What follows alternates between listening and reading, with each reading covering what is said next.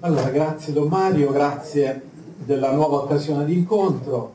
Eh, il tema dell'amore che mi è stato proposto, come sapete, come tutti possiamo intuire, è un tema difficile perché è un tema molto abusato, molto evocato, eh, anche di recente, insomma, vediamo che sembra una parola passepartout e la facilità con cui lo possiamo evocare sembra proporzionale alla difficoltà di riscontrarlo nelle situazioni della vita reale, soprattutto alla difficoltà di arrivare a quello che si direbbe un amore vero, che nessuno di noi si accontenta di un amore qualsiasi, ma in realtà cerca quello che è un amore vero, cioè un amore che sia capace di consistenza, di durata, di fedeltà, di generosità, di creatività, e quando arriviamo a questa interezza, in questo l'amore assomiglia alla felicità, eh? credere nell'amore è come credere nella felicità.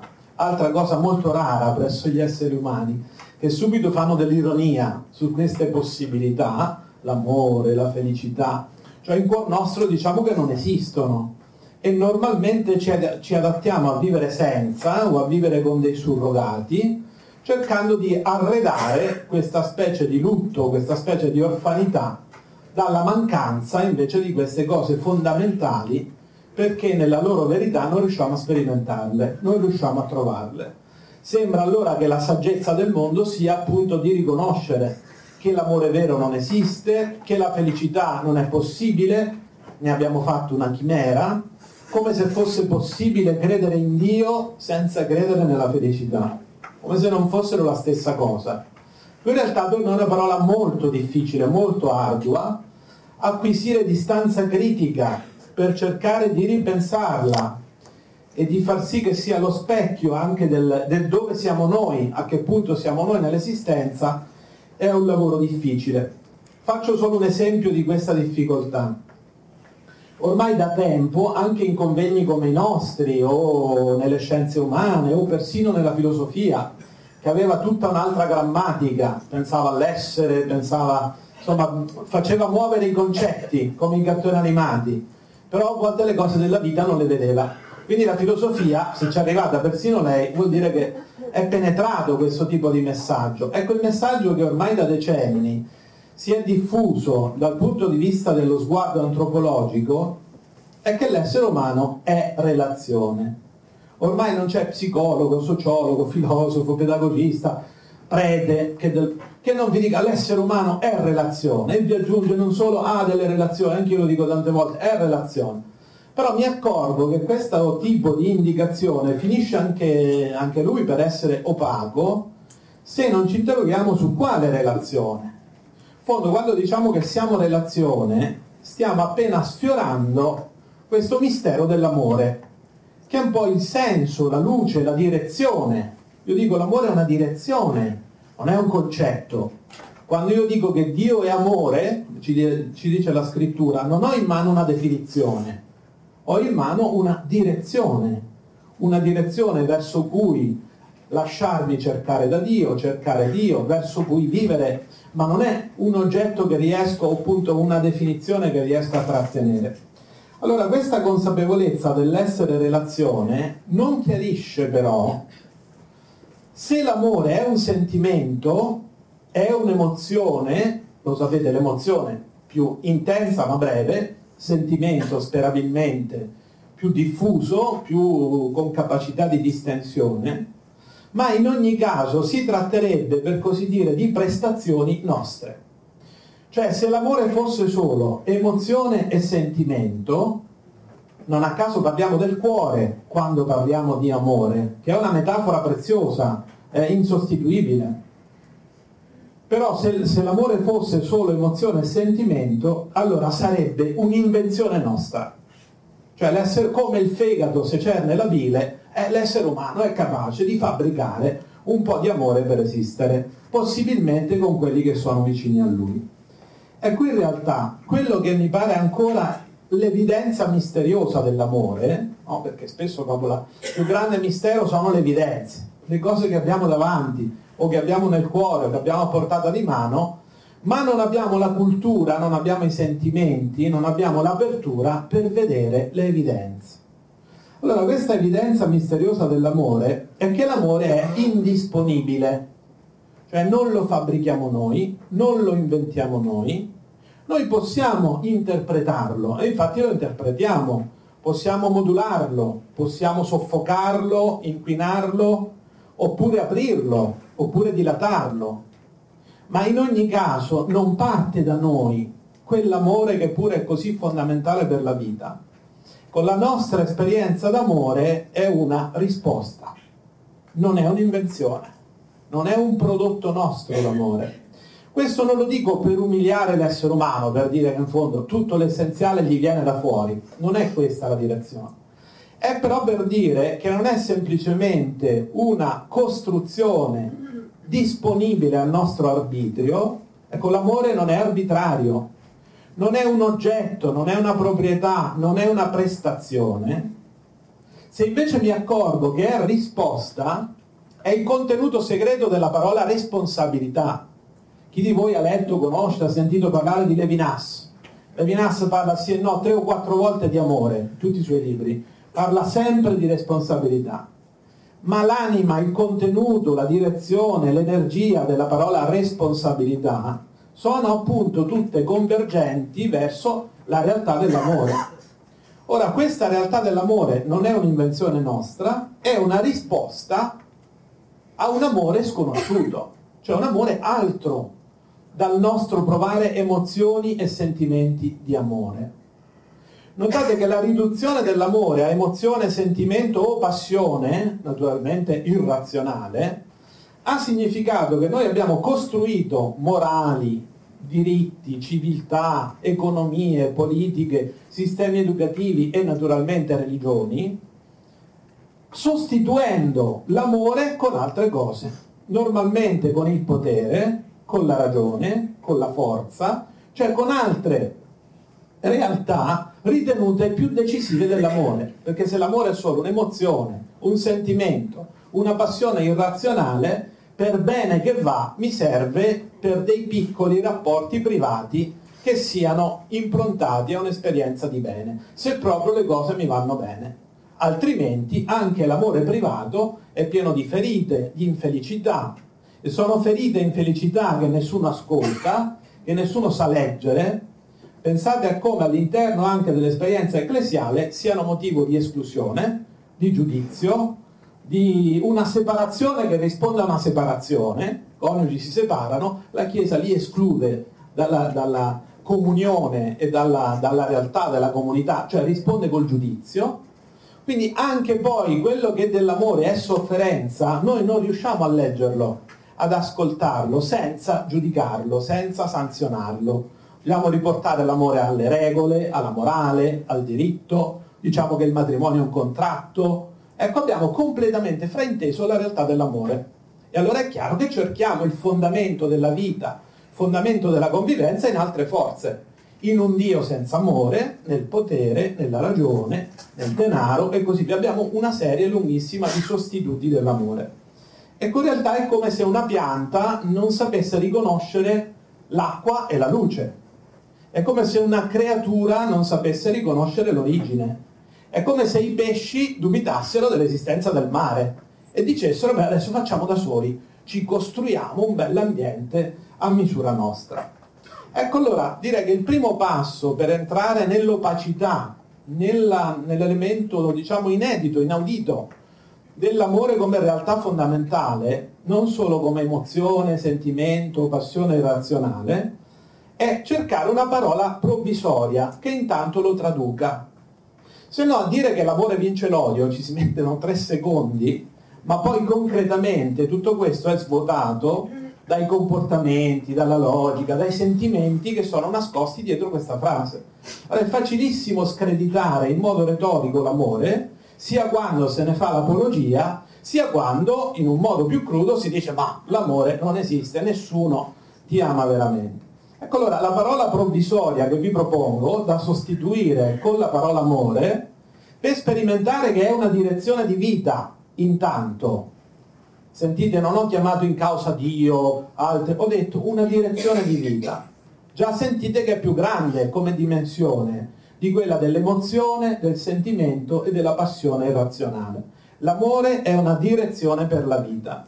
Allora, se è una direzione per la vita, rispetto a, a dove noi siamo, l'amore si traduce con la parola cambiamento, quello che la fede chiama rinascita, se volete conversione. Allora ogni volta che ci viene di dire amore, dovremmo dire il cambiamento, anzi, per onestà, il mio cambiamento. Allora il potente, il prepotente può dire l'amore vince l'odio e continuare a essere prepotente, ma non potrebbe dire il mio cambiamento vince l'odio, perché dovrebbe realmente mettere in discussione i suoi comportamenti. Sarebbe o chiaramente ipocrita e tutti se ne accorgerebbero, il re è nudo, oppure dovrebbe dare corso a quella frase, dovrebbe cominciare a cambiare vita. Allora, rispetto a dove noi siamo, cioè più o meno in una zona di profonda infelicità, che vivere senza l'amore vero vuol dire vivere contromano, vuol dire vivere controverso, vuol dire rovesciare la vita, pretendere di allungarla, di affermarla, di arrivare 100 pochi, 150 anni, però in realtà vivere una vita rovesciata, vivere una vita appunto una pianta che non ha più la luce, che non ha più l'acqua. Allora, l'esperienza dell'amore l'esperienza del cambiamento. Di solito le persone non cambiano, non dico a 60 anni, a 70, manco a 30, eh, manco a 20 cambiano a meno che non sia per amore. Per un amore che ha un frammento, una scintilla di verità, allora le persone cambiano. Anche a 90 anni, anche quando sono indurite in una logica di vita che era distante dall'amore, allora cambiano. Allora solo l'amore in atto genera il cambiamento, quel cambiamento che rimette in piedi la vita, le permette di essere capace di felicità e proprio perché noi abitualmente di solito siamo instaurati dentro logiche di infelicità, appunto noi diciamo di pura sopravvivenza. E siccome crediamo a questa specie di delirio, che si vive per sopravvivere, che non è la fisiologia, la patologia della condizione umana, vivere per sopravvivere, non è né un istinto, né una condizione normale, né un orizzonte per l'esistenza, vuol dire abbassare l'esistenza a qualcosa di molto piccolo, che era un elemento necessario, ma non era il senso, non era il respiro, non era la luce dell'esistenza. Allora, rispetto a questo, se noi siamo dentro un sistema di vita per cui gli altri sono gli altri, già il fatto che li chiamiamo gli altri, anche se, se li elogiamo, parliamo bene degli stranieri, parliamo contro il razzismo, alla fine gli altri sono gli altri. Ma questo vuol dire che noi che siamo relazione, che siamo un'unica famiglia, non perché siamo in tre, in quattro, marito, moglie, figlio, secondo i crismi, un'unica famiglia nel senso cosmico della parola. Dice bene Raymond Panikkar, è il cosmo che è una famiglia. Noi abbiamo una nozione psicologica ristretta, borghese di famiglia, ci mettiamo l'aggettivo cristiana e pensiamo che insomma sia, quello sia il cammino dell'amore. Il nucleo familiare è un nucleo per imparare ad amare. Quando va bene è un nucleo per imparare ad amare. Ma la famiglia è il cosmo, cioè tutta l'umanità, compresi anche le creature viventi, per esempio le altre realtà viventi che non sono solo gli esseri umani. Quella è la famiglia. Dal punto di vista di Dio, credo che quella è la famiglia di Dio, non è né la Chiesa cattolica né la famiglia cristiana nel senso moralistico e così via.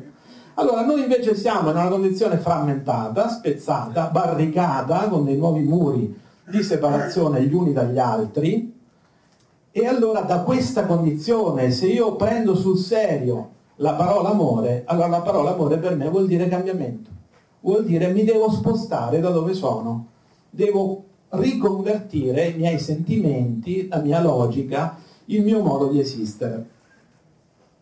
Quindi il grande compito allora dell'esistenza umana, parlo per questo di compito, non è spontaneo l'amore vero, non ci siamo già nell'amore vero. Ma il grande compito dell'esistenza umana è aderire a ciò che le inerisce. In realtà noi viviamo d'amore, è quell'origine, quel fondamento, quel nucleo più profondo della realtà per cui davvero siamo al mondo Eppure per noi è la cosa più difficile, inerire, scusate, aderire a quello che ci inerisce, che ci è costitutivo, per noi è la cosa più difficile. Troviamo molto più facile costruire quella che io chiamerei, con Elsa Morante, l'irrealtà vigente. Cioè noi costruiamo una realtà da zero, virtuale, la prendiamo sul serio, il mercato è una realtà virtuale, è un incubo preso come lo prendiamo noi. La società come una caserma è un incubo, poi però la prendiamo sul serio, la realizziamo, ci sprechiamo dentro le nostre vite, oppure come si dice ce le spendiamo, che pare una cosa più bella, come se le persone fossero monete, spendiamo la vita in queste cose, ma è una irrealtà vigente. Allora invece il grande compito è ritornare a quello che è costitutivo del nostro essere diceva prima Arturo, diventare veri.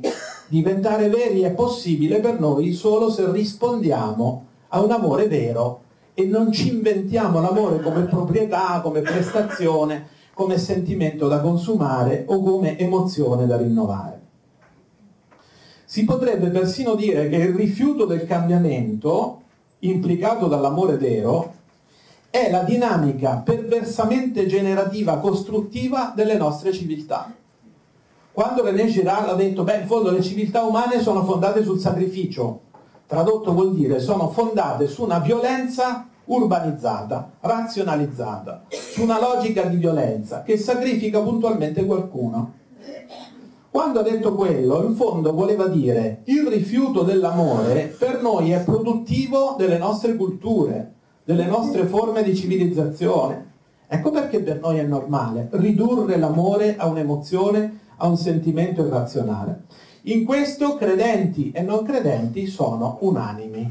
Non c'è nessuna differenza, salvo che il credente è più perverso perché scorpora l'amore vero dal riferimento a Dio e quindi si rapporta a un Dio senza amore e al posto di quello che è il tipico frutto dell'amore, non è un caso eccezionale, eh, non è un caso teologico particolare, ma è il tipico frutto dell'amore, l'incarnazione. Amore si incarna, cioè vuol dire genera vita nuova. Non è solo un sentimento d'amore, un'intenzione d'amore. L'amore trasforma l'esistenza intera. Ecco che vuol dire incarnazione. Allora noi al posto dell'incarnazione dell'amore abbiamo costruito la religione, che è una messa in scena dell'amore, una messa in scena dell'amore, una sorta di teatro in cui soprattutto però l'attenzione è polarizzata verso l'alto perché insomma al di là dell'amore per noi conta il potere, conta la potenza. E chi ha il potere di giudicarci, di salvarci, di mandarci bene le cose, di garantirci l'immortalità? Cioè, dentro la parola amore noi andiamo a cercare un potere e Dio lo cerchiamo appunto nella onnipotenza, nel potere massimo. Mentre l'amore, non direi non ce ne fidiamo, ma proprio non lo vediamo come realtà radicale lo risperimentiamo sempre soltanto appunto come un'emozione, un sentimento. Allora dicevo, la critica anche, l'espressione di distanza dall'amore come realtà vera, come realtà fondamentale, alternativa al potere, alla ragione senza radici, senza sentimenti, alternativa al denaro, alternativa alla violenza. Ecco, la critica dell'amore nella nostra civiltà sembra che sia un segno dovuto per esprimere il diventare adulti, come in generale c'erano quei riti del diventare adulti che sono mutilazioni, la grande mutilazione che ci chiede insomma la, lo status di adulto nella nostra civiltà è di dare prova che non si crede nell'amore come logica profonda di tutti i rapporti, di tutti i comportamenti, ma al massimo che siamo buoni padri di famiglia, che tuteliamo gli interessi della nostra famiglia. Il buon padre di famiglia è un riferimento che c'è anche nel diritto per dire insomma uno che fa gli interessi del suo gruppo. Questo sarebbe il massimo di amore che riconosciamo. La critica razionale dell'amore, basterebbe, si potrebbe vedere il percorso che ha fatto Hegel, il quale cercava, non vi non, non, non ne parlerò, però lui da giovane che problema aveva? Diceva la, la realtà è scissione, è lacerata, Dio da una parte, l'uomo dall'altra, il singolo da una parte, il popolo da un'altra e, e pativa questo senso di lacerazione. Ricordate i romantici, no? anche lui da giovane, volevano l'armonia, l'unità, una realtà musicale. E lui allora fin da giovane si chiede, lui che era davvero geniale, nonostante poi insomma i, frutti del suo tipo di sistema, era geniale, aveva capito che la realtà è comunione, lui la chiamava riconciliazione, e quindi il nemico della realtà è la scissione, come dire, la distruzione, la lacerazione. Da giovane intuisce forse l'amore, è la forza della riconciliazione di tutti gli aspetti della realtà diventa un po' più grandicello e che fa? E dice no, non è l'amore. Perché l'amore quando si vuole realizzare nella sua incarnazione si particolarizza. L'amore di Gesù che era per la totalità della famiglia del creato che è diventato una chiesa, dove significa una parte esclusiva degli altri, chi sta fuori, chi sta dentro e via via tutte le contrapposizioni, le guerre, le persecuzioni. Allora diffida dell'amore dice l'unica forza nel mondo capace di unificare, di riconciliare. Qual è la risposta di Hegel? Il pensiero. Il pensiero sa riportare tutto a sé. Il pensiero capisce ogni realtà. Voi immaginate l'inno, della, l'inno alla carità di San Paolo, togliete la parola carità o amore, attribuitela al pensiero, e quello è Hegel. Cioè dire tutta la realtà viene ricucita, risanata, guarita le ferite dello spirito non lasciano cicatrici, dice Hegel, dal pensiero. Un altro, un altro grande della, della nostra cultura, Freud, se voi leggete il disagio della civiltà e, ve, e vedete come parla dell'amore, dice, primo, l'amore è per noi fonti, fonte di grandissime sofferenze. Secondo, l'amore, dice Freud, va a chi se lo merita. Dice, l'amore del prossimo, universalmente inteso, è ingiusto perché io dovrei amare persone che mi sono estranee, che mi sono magari nemiche, dunque persone che non se lo meritano, e siccome la quantità di amore che io posso esprimere è limitata, per amare il nemico, l'estraneo, dovrei togliere la razione d'amore a quelli che veramente mi amano. E quindi Freud assolutamente dà una risposta simile a quella di Hegel. La scienza è quella che almeno ci permette di capire perché siamo così infelici ci permette un adattamento meno infelice. Conoscere, ma un conoscere senza amore, anzi un conoscere che giudica l'amore una soluzione fallimentare. Questo, diciamo, la ragione, le, le tappe dell'illuminismo occidentale, che fanno una luce razionale sulla miseria dell'amore. Se poi andassimo alla tradizione religiosa, beh, dovremmo dire che sistematicamente le tradizioni religiose hanno esaltato l'amore nel momento in cui lo sostituivano. Lo sostituivano con altre forze, con altri fondamenti della convivenza.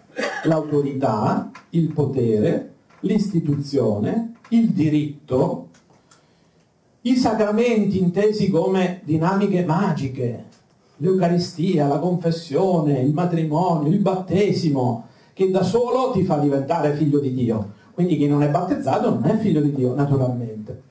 Ecco, le magie del sacramento, che da sole cambiano la vita. Da ultimo, la sofferenza come sacrificio, cioè la sofferenza come merito, per cui io mi presento negli occhi di Dio e dico, caro Dio, io ho le carte in regola perché tu adesso mi dai la salvezza, perché io mi sono sacrificato, cioè ho acquisito meriti.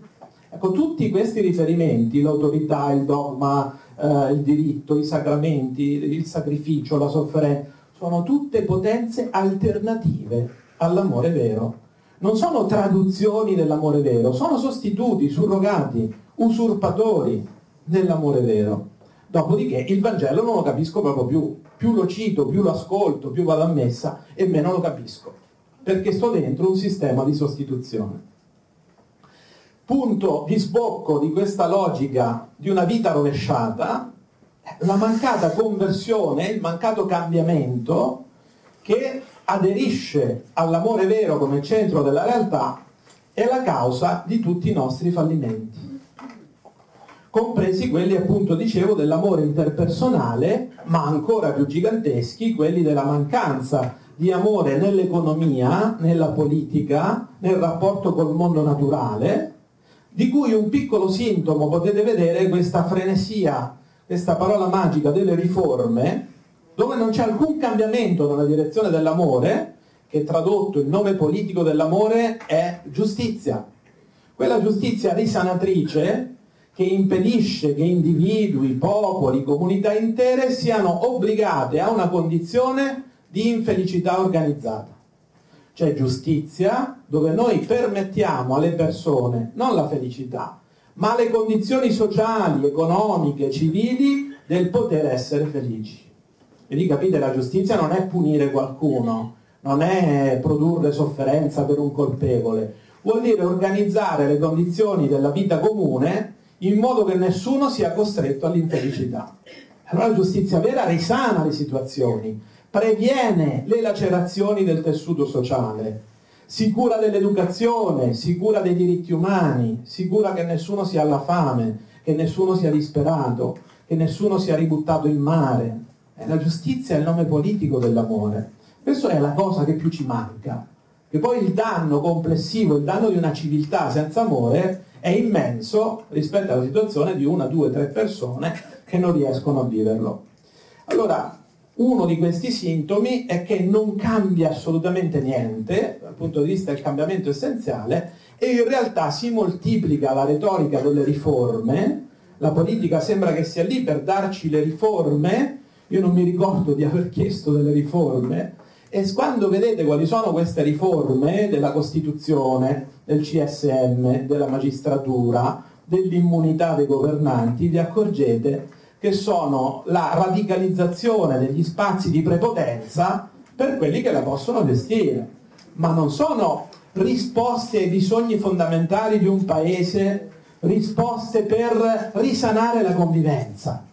Non sentite che so la riforma fiscale, la riforma della logica dei partiti e della politica, il riconoscimento degli stranieri, la piena occupazione, non dice queste cose, la fine del sacrificio dei giovani, la fine del sacrificio delle nuove generazioni, escluse a priori dalla politica e dall'economia. Dopodiché gli diciamo l'emergenza educativa, i giovani ormai non credono ai valori, i giovani sono inaffidabili, cioè oltre il danno le beffe si direbbe, no? la, la, la calunnia. Ecco, la mancanza d'amore si riscontra nei micro rapporti, nella famiglia, nell'amicizia, ma si riscontra in modo clamoroso nella crisi di questa civiltà che non sa costruire senza distruggere. Non sa generare un assetto, un ordine del mondo senza che sia fondato su logiche e dinamiche distruttive. Quando allora, di fronte a questo, anche i più lucidi che vedono le mistificazioni, che vedono la prepotenza, che ancora la chiamano per nome. Quando i più lucidi si accorgono della situazione, il passo falso che rischiamo di fare è la disperazione. E diciamo, beh, caspita, se la situazione è questa, se siamo così persi e abbiamo ogni giorno mille sintomi di questa dispersione proprio di razionalità, di, di sensibilità, di saggezza, eh, l'Italia penso che vista da fuori sembra un paese folle, se voi vedete le parole all'ordine del giorno e le riforme, la riabilitazione di Craxi, eh, come se queste fossero le nostre urgenze vitali senza le quali non possiamo esistere, vista da fuori si potrebbe dire è un paese di folli, poveretti, eh, oppure non so, è così. Ecco, allora la grande tentazione è disperare proprio perché si capiscono i meccanismi, si capiscono le mistificazioni. Questo vuol dire, ecco l'illusione ottica, quando cerchiamo una soluzione, guardiamo da qualche parte per cercarla con buone intenzioni, non la vediamo. Non la vediamo. Pensate allo scenario politico, vedete voi una forza organizzata, politica, capace di invertire la situazione? Io forse semplifico un po', eh? però pensando al nostro schieramento politico, abbiamo una parte minoritaria che è distante dal Vangelo Abbiamo una parte maggioritaria che è incompatibile col Vangelo. Questo in Italia bisogna cominciare a dirlo. Eh? Quella parte lì, che è quella che più parla di cristianesimo, che più omaggia il Papa, la Chiesa, con cui a volte anche il Vaticano dice di avere dei rapporti sereni, di collaborazione, insomma si stringono la mano. Ho visto un religioso che diceva al nostro, al nostro capo di governo, diceva continua così, tieni duro, ecco quella parte lì è incompatibile, l'altra è distante, l'altra è talmente persa che, che, è proprio distante, non capisce nemmeno qual è quella direzione, quest'altra è incompatibile. Allora se io mi rendo conto di questo, eh, posso solo dire ma non c'è la soluzione. Allora, la risposta in realtà, qui bisogna fare uno sforzo di lucidità, che non è di autorassicurazione, di ottimismo, l'ottimismo non serve a niente, come il pessimismo, è falso. La lucidità ci serve, che è un'altra cosa. Allora, nella lucidità la risposta è, certo che non vedo il punto di svolta, perché il punto di svolta, la leva del cambiamento, siamo noi. Ecco perché non la vedo fuori. Cioè ciascuno di noi deve ripartire da se stesso, non per dare una risposta intimista, spiritualista, come si dice, chiudersi nella sua cameretta e cercare lì l'autenticità, magari nella preghiera, magari nei ritiri e così via. No, perché il punto di svolta dentro la storia, io parlo della storia, non parlo del, solo delle esistenze singole, sia quando un essere umano ritorna capace di rispondere all'amore vero. Si potrebbe dire che tra tante facoltà che crediamo di avere, di essere razionali, di essere sociali, di essere costruttivi, di essere, che ne so, dotati di linguaggio, l'uomo ha mille facoltà. L'unica facoltà che riassume l'identità umana, che è misteriosa ma è anche semplice. Il mistero e la semplicità vanno insieme. Eh? Mistero non vuol dire una cosa complicata. L'unica grande facoltà a cui possiamo riportare tutto l'umano è che l'essere umano è colui che è capace di rispondere all'amore vero. E quando anche un solo essere umano fa questo, la realtà intorno a lui comincia a cambiare. Ora il punto di svolta è realmente ciascuno di noi.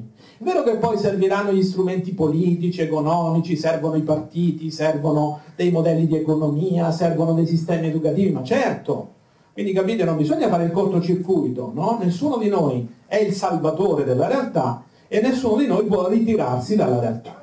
Ma il vero punto di svolta è quando noi torniamo capaci di rispondere all'amore, all'amore vero, quindi riconosciamo che siamo nella tensione di una risposta e in questa risposta c'è la nascita di quello che si potrebbe dire un soggetto della realtà, la parola soggetto. Tante volte anche nei nostri convegni, che sono ben organizzati, pieni di, insomma, di, di brava gente da tutti e due i lati del, del tavolo, si ha però l'impressione che i significati, le cose che ci diciamo, fluttuino senza gravità. Vediamo passare i concetti di generosità, di prossimo, di condivisione, di altruismo, di giustizia, passano nel vuoto, come se mancasse la gravità, come in quei filmati dentro le astronavi, dove ci sono gli astronauti che ballano, che, che, non, toccano, che non toccano terra, giustamente perché sono lì. Ecco, in realtà il discorso tocca terra, diventa concreto, quando al di là dei significati, diciamo questo significato non va bene, è meglio quest'altro significato, benissimo. Ma quando è che un discorso diventa concreto? Quando individuiamo i soggetti che fanno vivere i significati nella realtà. I soggetti che si fanno carico di tradurre quei significati, che allora veramente fanno diventare vera la realtà. Allora, la questione del soggetto, anche qui la nostra tradizione l'ha immaginata a quali condizioni? C'è soggetto dove c'è l'identità, noi in nome dell'identità spezziamo l'unità della famiglia umana. Le religioni per questo sono formidabili. In nome dell'identità religiosa spezziamo l'unità della famiglia umana, non vediamo più né fratelli né sorelle, solo quelli che sono di una certa appartenenza religiosa. L'identità è uno dei nostri idoli. Il secondo, la potenza, c'è un soggetto se ha una potenza sulla realtà, se è capace di efficacia nella realtà. La proprietà, c'è soggetto nel senso che lui intende la sua identità come la sua proprietà, poi diventa appunto una logica economica, e dove c'è la libertà come arbitrio, dove io posso decidere, organizzare, impostare a partire dal mio io. La libertà ridotta a arbitrio si ha non tanto perché io non riconosco dei vincoli, si ha perché io riporto la mia libertà semplicemente ai capricci del mio io. La libertà è intesa come egocentrismo, riuscito come egocentrismo che veramente è dotato di un'efficacia. Questa logica non ha visto che c'è soggetto solo quando c'è amore, anzi c'è soggetto quando c'è risposta all'amore. La capacità di rispondere all'amore ci costituisce soggetti. se volete, ci costituisce come persone. Uno degli ostacoli più grandi per vedere questo mistero semplice della condizione umana, questa evidenza misteriosa, sta nel fatto che con gli anni, spesso molto presto, spesso precocemente, la vita ci carica di uno zaino di dolore. Eh, pensate un attimo ciascuno alla vostra condizione. Io sono certo che ognuno di voi, sinteticamente parlando, porta un dolore, che magari ha una fonte o ha tante fonti, rapporti familiari, lutti, fallimenti. Chi di noi, per quanto giovane, in questa sala può dire io non ho il mio zaino di dolore? Ora, nel portare questo zaino di dolore che vorremmo toglierci molto volentieri, cercheremo qualunque scamotage, qualunque scorciatoia per posare, per alleggerirsi insomma di questo zaino, eh, alla fine eh, ci concentriamo sul, su tutto quello che non ci fa sentire che stiamo portando lo zaino, su tutto quello che magari ci dà un senso a questo portare lo zaino di dolore, ma perdiamo di vista la meta che ci poteva attrarre. Cioè ci concentriamo su quello che rischia di schiacciarci, cerchiamo semplicemente, questo diventa sopravvivere. Per noi sopravvivere al dolore e soprattutto alla paura del dolore, che amplifica di mille volte il dolore reale e soprattutto chiude l'orizzonte. Ci acceca, ci impedisce di vedere. Perdiamo in questo percorso il senso della meta, il senso di quello che ci attrae cioè la fonte a, alla quale noi saremmo chiamati a rispondere.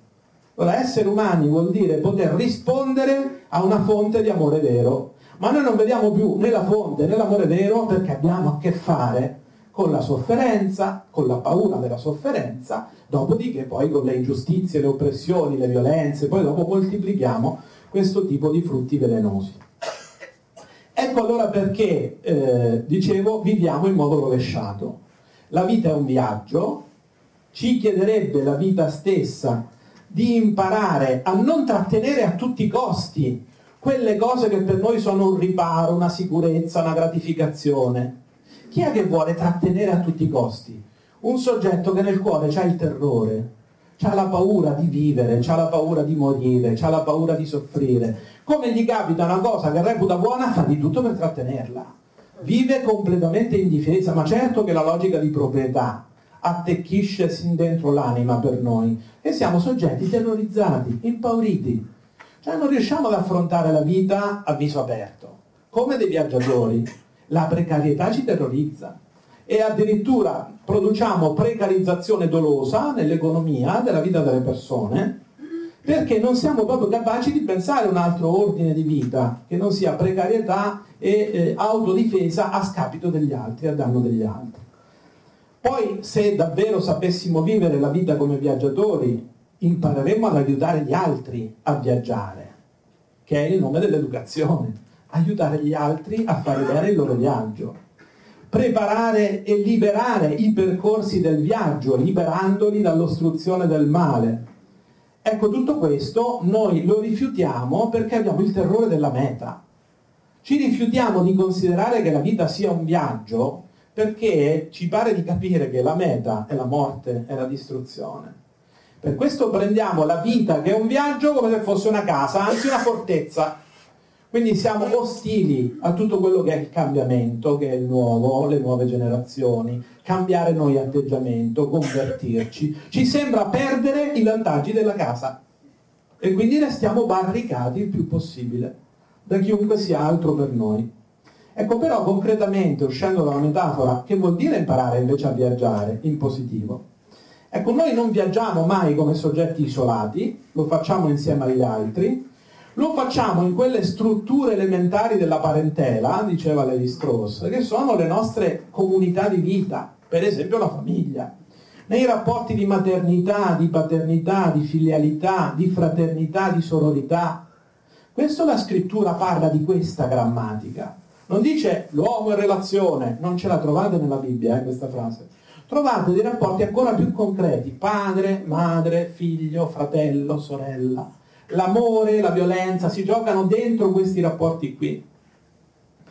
Allora, se questo, imparare ad amare, cioè imparare a diventare viaggiatori della vita, capaci anche di felicità, vuol dire convertirsi ai figli, cioè vuol dire convertirsi a quelli che sono più piccoli, che in qualche modo sono ancora più vicini a quella vita, la cui sostanza è amore, e sono meno drogati di paura, drogati di angoscia, drogati di sofferenza non saputa portare, quelli che da tanti anni portano lo zaino e cercano solo un po' di sollievo, e invece non sanno più vedere che l'esistenza umana è la risposta a questo amore vero e questo viaggio è la traduzione di questa risposta.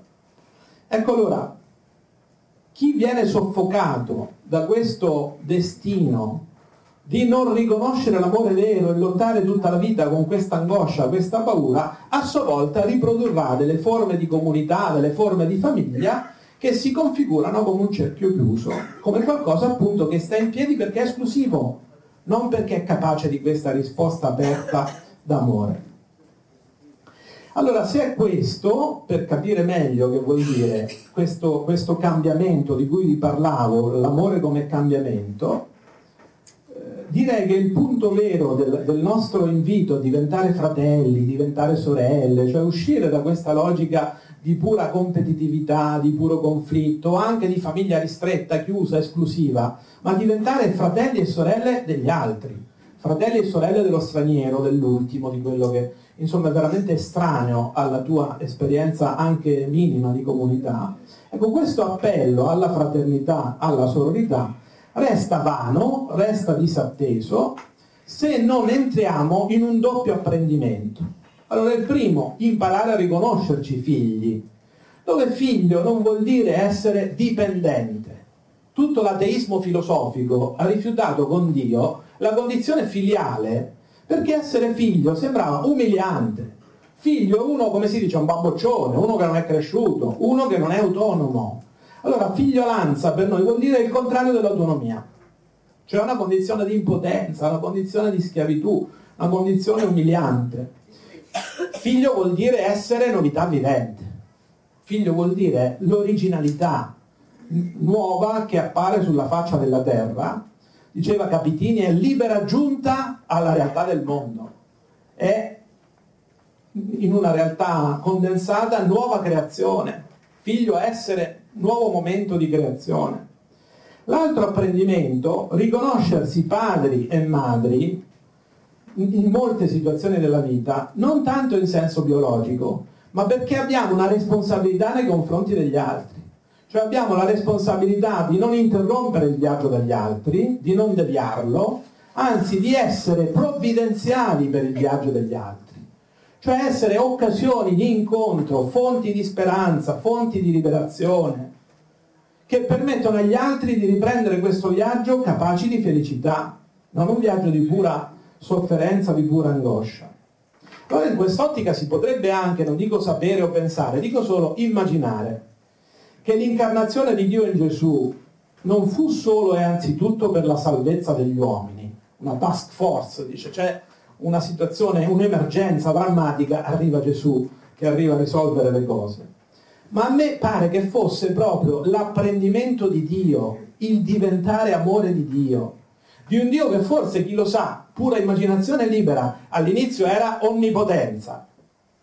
L'immagine che hanno tutte le religioni, che ha l'istinto religioso naturale dell'essere umano, si immagina un essere onnipotente. Sarà anche stato pura onnipotenza all'inizio, ma quando si accorge della sofferenza delle sue creature, allora quel Dio onnipotente diventa un Dio d'amore.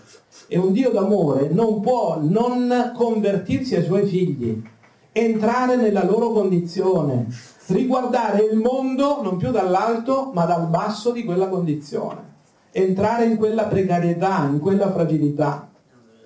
Quindi è l'apprendimento dell'amore. Dio pure, immaginerei, impara ad amare. Ma che è amore, vi dicevo, non è una definizione statica, assoluta, rigida. Queste sono le nostre proiezioni di assolutezza. Ecco forse allora perché la scrittura chiama Gesù figlio dell'uomo. Se ci pensate, è un'espressione un po' enigmatica, al massimo figlio di donna, allora poteva suonare. Che vuol dire figlio dell'uomo? Naturalmente non vuol dire figlio del maschio. Figlio dell'uomo vuol dire uno che per amare ha imparato a farsi figlio, lui che era il padre onnipotente, non madre, notate padre, cioè vuol dire il culmine della potenza, perché se io dico madre, Dico solo potenza generativa, ma una volta generato la potenza non ce la trovo più, è la potenza del padre. Questo diventa figlio, si incarna nella condizione dei piccoli, in tutti i sensi, e a partire da lì diventa totalmente amore, realizza pienamente, fa la sua svolta. Quando dico per noi amore vuol dire cambiamento, eh, in questa strada Dio ci ha preceduto. Per Dio amore ha voluto dire, vuol dire cambiamento, vuol dire spostarsi da sé, uscire da se stesso, incarnarsi. Allora amare davvero significa cambiare e appunto dicevo si cambia realmente soltanto per amore. L'amore allora è vero, è un'emozione, è un sentimento. Io prima non volevo dire non è un'emozione, è anche un'emozione, è anche un sentimento. E allora abbiamo bisogno del cuore, che è l'organo che ci rende capaci certo di sentire. Spesso noi sottolineeremmo dicendo cuore la compassione, cioè sentire gli altri, sentire la sofferenza, la ferita dell'altro, questo va benissimo, forse siamo meno abituati ad associare cuore a felicità.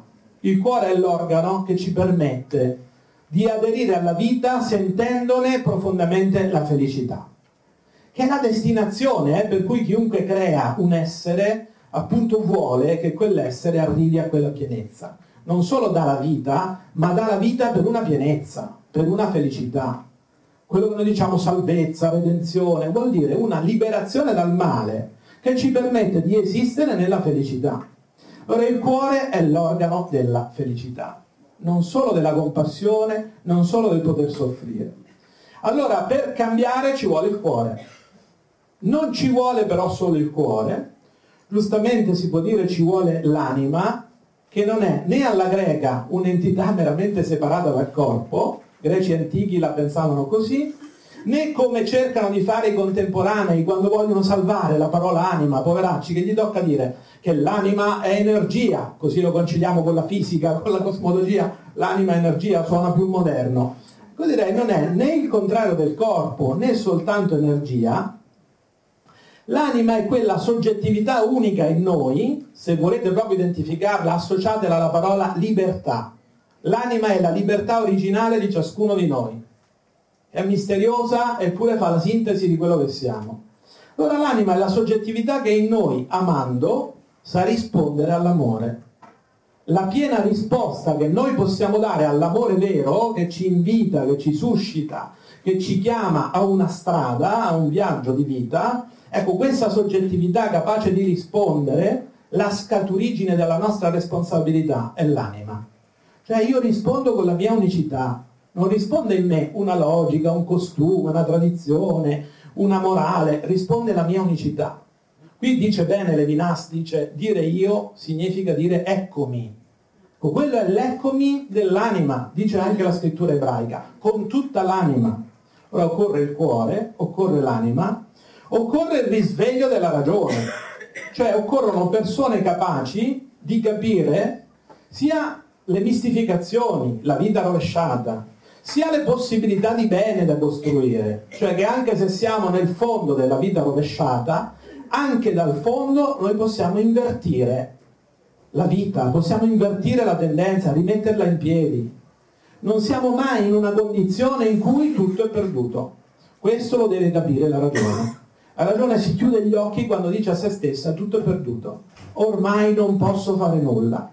Allora per rispondere all'amore vero occorre il cuore risvegliato, l'anima risvegliata, la ragione risvegliata, che allora si prende cura del futuro, non si mette più a costruire logiche che chiudono il futuro. La razionalità che ha costruito questo modello di economia è una razionalità accecata, intrisa d'angoscia, intrisa di logica di morte. La ragione si risveglia nella risposta all'amore vero e ritorna capace di preparare la strada del futuro. Il risveglio della coscienza cioè persone capaci di tenere il male a distanza, perché distinguono, non chiamano, che ne so, il buttare a mare gli, gli, stranieri o rimandarli nei campi di concentramento libico dove le donne sono stuprate e tutti sono sfruttati, non lo chiama diritto di respingimento, lo chiama omicidio differito, e mica tanto differito. Cioè risa distinguere il bene e il male, eh, la responsabilità e l'omicidio la, la tenerezza e l'incuria, cioè sa rivedere i significati reali delle cose e sa allora permettere a esseri umani nella loro fragilità, nella loro finitezza, di esistere a distanza dal male.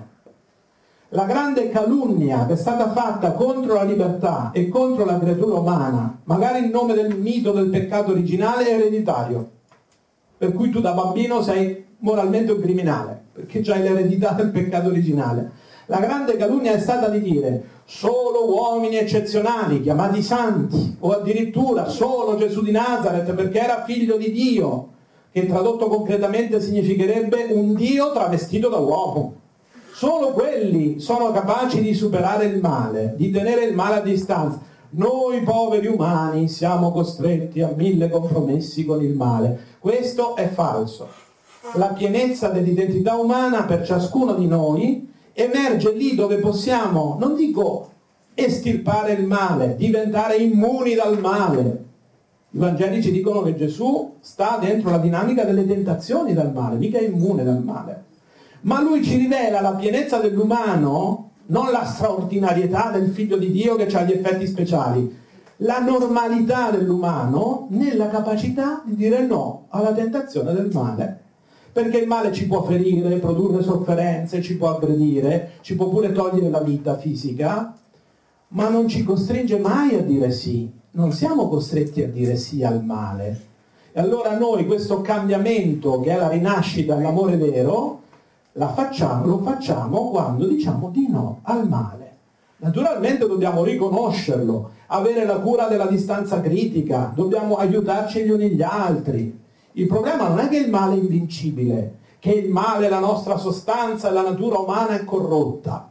Fior, fior di teologi che esaltano Dio e poi dopo, subito dopo, dicono virgola, ma la natura umana è corrotta. Questo sì che è misterioso, un po' strano, che da questo Dio perfetto arriva fuori la natura umana corrotta e giù delle acrobazie concettuali per spiegare da dove viene fuori il male. Allora il male non è il destino della condizione umana su questa terra, noi diventiamo umani nella misura in cui, grado per grado, diciamo di no al male che intanto riconosciamo come male. E il criterio concreto è la liberazione degli altri, la liberazione dalla sofferenza, dall'ingiustizia, dall'isolamento, dall'esclusione delle altre persone. Nessun equivoco, nessun dire sì, ma quello che è bene per te è male per me. Quanto sono ottusi questi discorsi che sembrano concreti? Perché la concretezza della liberazione delle persone si vede, diventano capaci di felicità. Condividono felicità, non condividono ipocrisia, complicità con il male e tutti dentro una situazione di sofferenza. Allora questo è possibile per noi, ma ci serve il risveglio della coscienza, il risveglio del cuore, dell'anima, della ragione, della coscienza, ma allora, perché dicevo, non è parte da noi, parte dal risveglio di una persona, di ogni persona. Ma non è un fatto individuale, non è una somma di atomi che cambia la società, è anche un fatto collettivo. Allora il risveglio della cultura, cioè vuol dire collettività che permettono a ciascuno di essere persona e appunto si mettono a prendersi cura del bene comune. Allora si vede che l'amore, l'amore vero, è la sola vera cultura dell'umanità. Ci sono tante culture, tante tradizioni, ma saliamo al nocciolo. L'amore vero, tradurre l'amore vero in tutti gli ambiti dell'esistenza umana è l'unica vera cultura dell'umanità.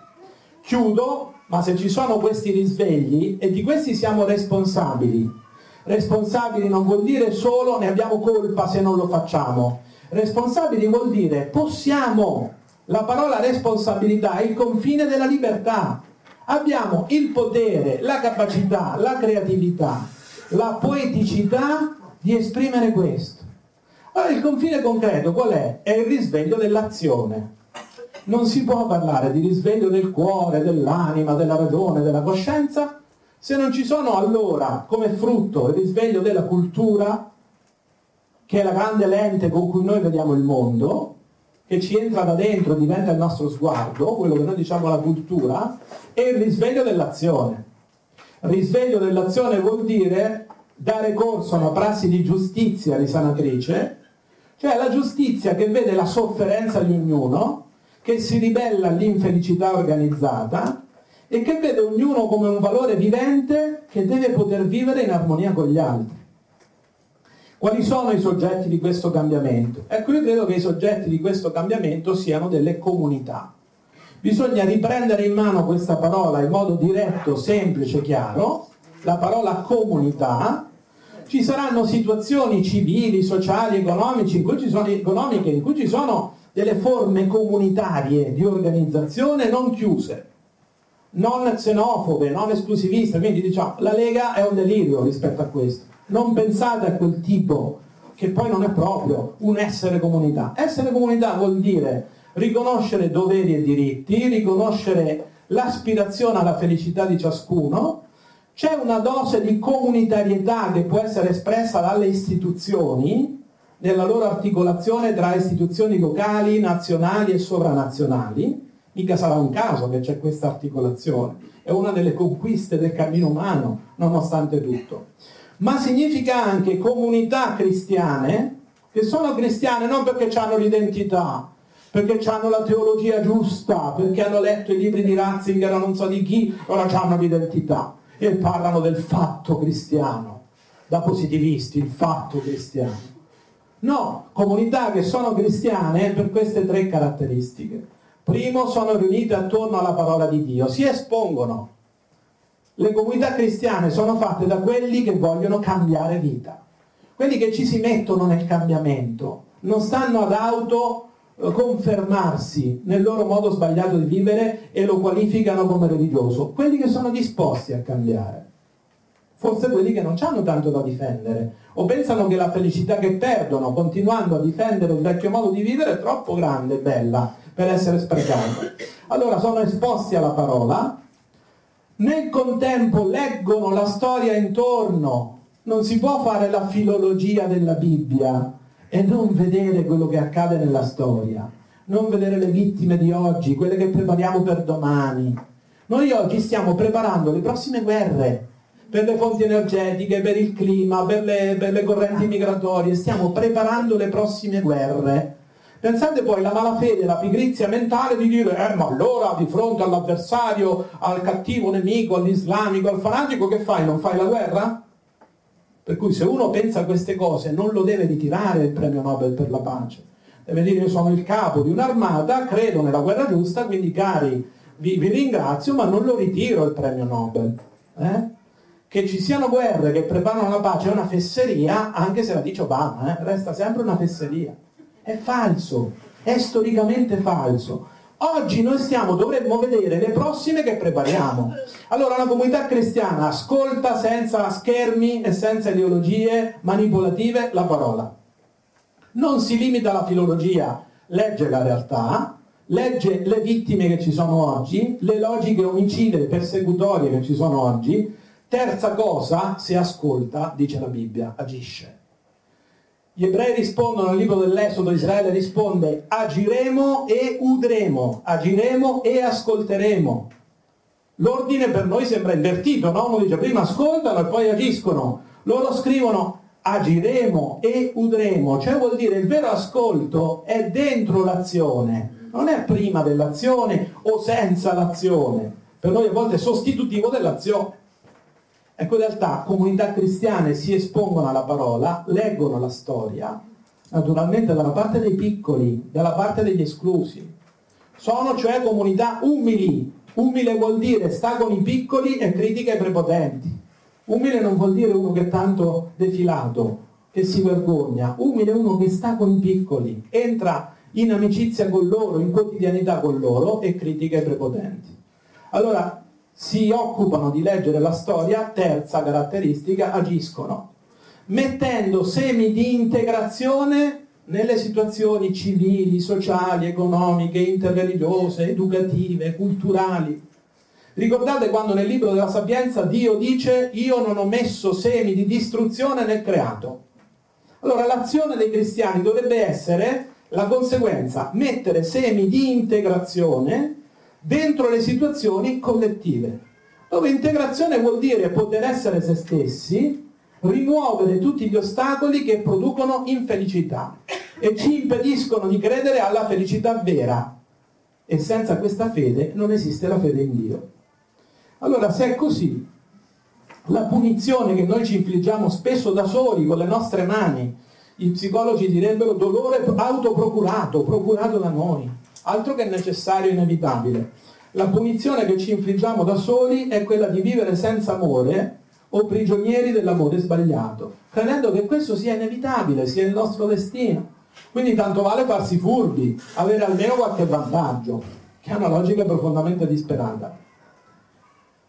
La buona notizia, al contrario, è appunto che tutto questo non è né necessario né insuperabile e che la vera via della vita per ognuno e per tutti si apre assumendo, coltivando in noi, certo le emozioni, i sentimenti, ma anche le logiche, le azioni conformi a quella felicità che non passa, abbiamo fatto una cosa effimera, una chimera, cioè siamo proprio atei verso la felicità.